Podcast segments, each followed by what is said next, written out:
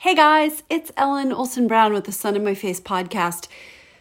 At this time last year, my husband and I thought we were going to be moving within the year. He had just started a new job, my kids had left for college. Our house is um, not huge at all, but you know, maybe too big for two people, and uh, we were ready for a change.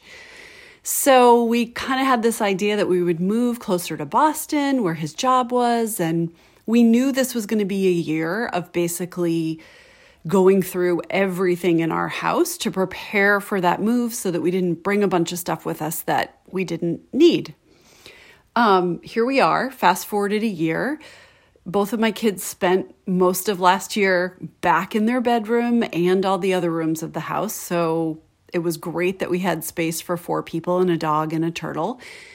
And my husband's company is still doing great, but they closed uh, the main office that he would have been commuting to. So, you know, for the foreseeable future, his business is remote. So here we are at home but we've decided to make some changes to our house. And so we are going through everything the way that we would if we were moving. We're trying to go through every single thing, every box, every piece of paper, every item, and trying to decide what we want and need to keep and what we can let go.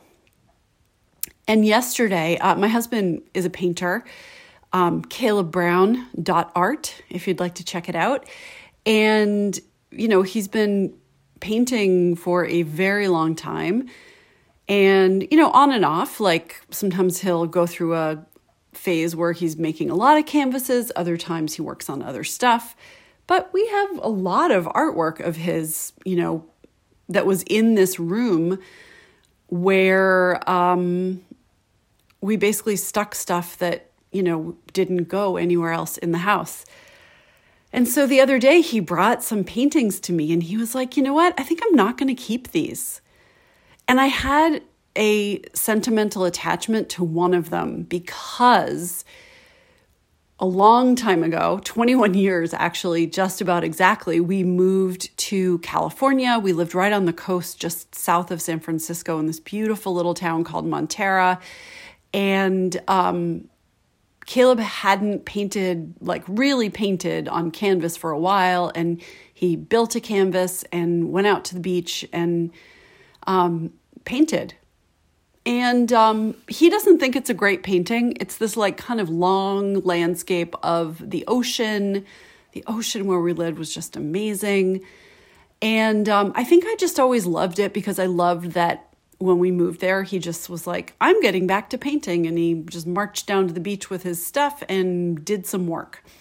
Um, and I think it just reminds me of the time we lived there just before our kids were born. And um, it was just kind of an exciting, interesting, very alive time in our lives. And so part of me was like, okay, do you have to get rid of it? But then I was also like, it's totally his decision. Like, this is his artwork. And here's the thing you can't keep everything. You know, that whole thing, like, you can't take it with you. You can't take it with you. You really can't. I mean, you could give it to someone else, but you can't bring it with you. You know what I mean in the afterworld. And um, if you decide to keep it in this world, you have to store it. You have to find a place for it. You have to maintain it and deal with it. And so that is a tricky, interesting place to be. Um, and I think Caleb was just feeling like, you know what? Like my art has evolved. Some of this I don't even feel like is like really me anymore. I've never thought that was a great painting. Um, and I was like, well, what if you painted over it? Like, what if you gessoed it and then you could paint another painting on top of it? He was like, Well, I didn't really do a good job stretching the canvas, so it's kind of wobbly and I painted really thick, so there's like bumps and it's not going to be a smooth canvas. And I was like, you know what? Just get rid of it. Like you don't you don't need it. And here's something else that I think is true. Can't prove it. But I do think that every time you clear stuff away, whether that is physical stuff or, uh, you know, circular thoughts in your head that you've held on to for a long time, or even sadly, relationships that aren't working anymore, there's something about like goodbye to certain things that creates space for new stuff to come in. And I was like, you know what? Maybe if you do get rid of some of these paintings that you don't really, that, you know, like just don't feel like you anymore. And they're right now not super valuable to other people either. Maybe that's a great thing. And it's just going to make room for new ideas to come in. Um, I will say I saw like the broken canvases in a trash bag on the porch and I was kind of like, "Oh, but I think it's a good thing."